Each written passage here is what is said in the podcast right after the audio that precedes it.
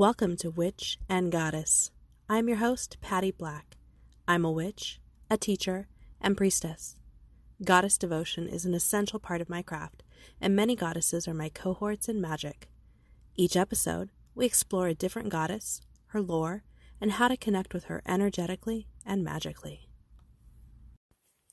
Hello, listeners. Thanks for joining me once again. This time, we're digging into a somewhat seasonal topic.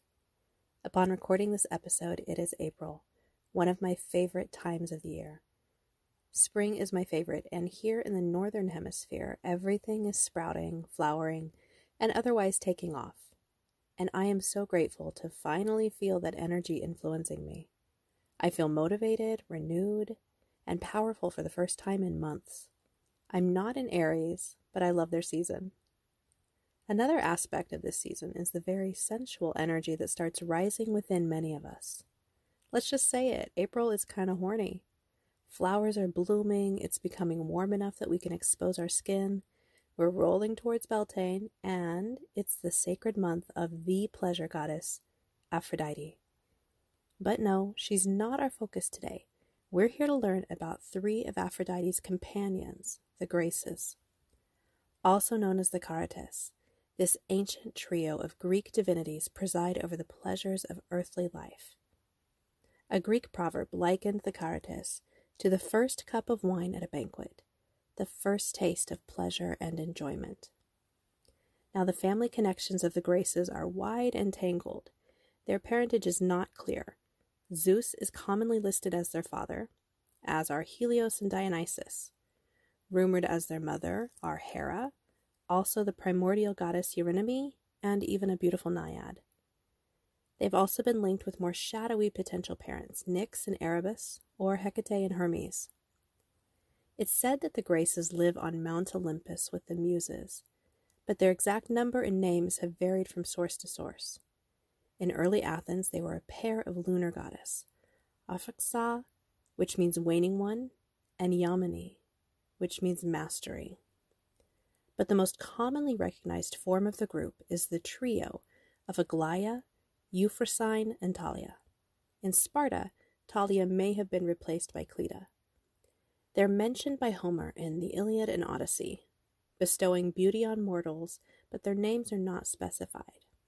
And they're often considered attendants of Aphrodite and have even been called her sisters. In general, the Graces are always charming, pleasant, embodying youth and, as their name suggests, graceful in movement and behavior. They are described dancing with other Greek divinities. Quote, At the festivities on Olympos, the rich tressed Charites and cheerful Horai dance with Harmonia and Youth and Aphrodite, daughter of Zeus, holding each other by the wrist. You may have seen the trio pictured similarly in Greek and Roman art attractive young women dancing happily or embracing one another. They've been depicted on classical Greek pottery, sculptures, and coins. They're represented on the throne of Zeus at Olympia, and they appear in a wedding scene on a well known vase from 570 BCE. As classical representations of beauty, they've been shown both dressed and nude. And a single grace is actually shown just to the right of Venus as she emerges from the sea in Botticelli's well known work, Birth of Venus. She's offering the goddess a robe, alluding to the lore that the Charites were present to greet Aphrodite as she rose from the sea, dressing her and tending to her grooming needs by massaging her with fine oils, styling her hair, etc. The Graces are each patrons of specific pleasures. Around 700 BCE, the Greek poet Hesiod wrote Theogony, which describes the origins and genealogies of Greek divinities in Theogony, he describes three graces with the following characteristics Aglaia as the personification of radiance, beauty, and youth, Euphrosyne as joy, merriment, and delight, and Thalia as flowering, overflowing, and abundant. It's believed they can be called upon as a trio or with a focus on one in order to bring and assist with her area of specialization. Hesiod writes that they are beautiful cheeked and that from their eyes desire trickles down when they look, and they look beautifully from under their eyebrows. Hesiod shares more lore of the Graces in his later writing, Works and Days, where it says that the Graces were present and assisted at the birth of Pandora, and that they were responsible for beautifying her, dressing her in flowers and exquisite jewelry. From the Hellenistic period on, the Graces were also connected with the formidable witch mother Hecate, and are sometimes invoked in connection to her. The Graces are known as masters of dancing, singing, and poetry, and have become closely associated with roses, myrtles, and other flowers. Their long list of magical associations include flowers, botanical abundance, joy, prosperity, wealth, fertility, beauty, pleasure, celebrations, creativity, singing, and dancing. If you are in any way invested in the cultivation of beauty in the physical senses, the enjoyment of life, the Graces could be great allies. Makeup artists, hairstylists, those in entertainment, and especially events and party planning, anyone who makes beauty and skincare products, jewelry designers, they could be very helpful for you. Is your mind spinning with all of the possibilities for a shrine dedicated to the Graces? Would an outdoor shrine, a spot in your garden, or near a rose bush be lovely? And if that's not an option, roses, really any beautiful flower, would be ideal on an altar for them. Any beautiful arrangement or decorations would be appropriate. Because they're so closely connected to singing and dancing, I think offering a song or dedicating your own movement practice to them would be appreciated. Remember that offerings don't have to be physical things placed on an altar. Finally, I know it might be easy to dismiss the Charites as superficial, too concerned with beauty and the less than serious concerns of the world. But my moon is in Taurus, so I just don't buy that. While beauty and pleasure are not the entirety of human experience, they are integral to it. And though the Graces are depicted as classical beauties, that's because they're representations of the idea of beauty. We know, I hope we know, that beauty contains far more than what we're shown in mass media. Beauty is everywhere all at once. Beauty is in the perception of it, literally, in the eye of the beholder, which means we get to decide what is beautiful. And we do that when we appreciate it and take pleasure in it. So, where do your eyes linger? What about your thoughts? What beautiful ideas cause your brain to pause and roll them around? What surfaces do your fingertips love to feel? If we sweep the ideas of beauty and pleasure to the side, if we say that they're less important than the more practical aspects of life, then what is the point?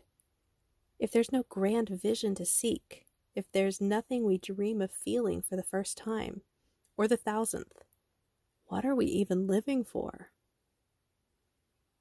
So, whether you work with the graces or not, I hope you'll go outside this spring and experience it.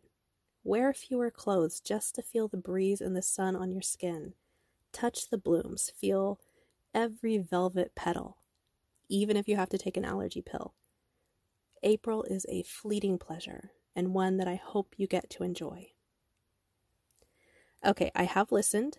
Many of you have been asking for a way to participate in my courses and programs without Facebook, and I can finally offer that. I have a new home for my courses and group programs with all content, lessons, and meetings hosted completely outside of Facebook. Of course, my existing Facebook communities are still active and available, but now I have a dedicated site where participants can purchase and subscribe to my programs, access lessons, videos, and much more in a more organized and learner friendly format. For example, my self paced course Lunar Witch is available Lunar Witch is packed with specific lessons, spells, and rituals to utilize the magic of every moon phase. It's suitable for witches of all experience levels. And it goes into great detail explaining the best magical use of full moon, dark moon, and a lot more. Now, if you want to learn more about spellcraft and a variety of magical topics, witches of all experience levels already participate in the Society of Magical Humans. It's a monthly subscription program with three different subscription levels, so you can try out the plan and content that works best for you.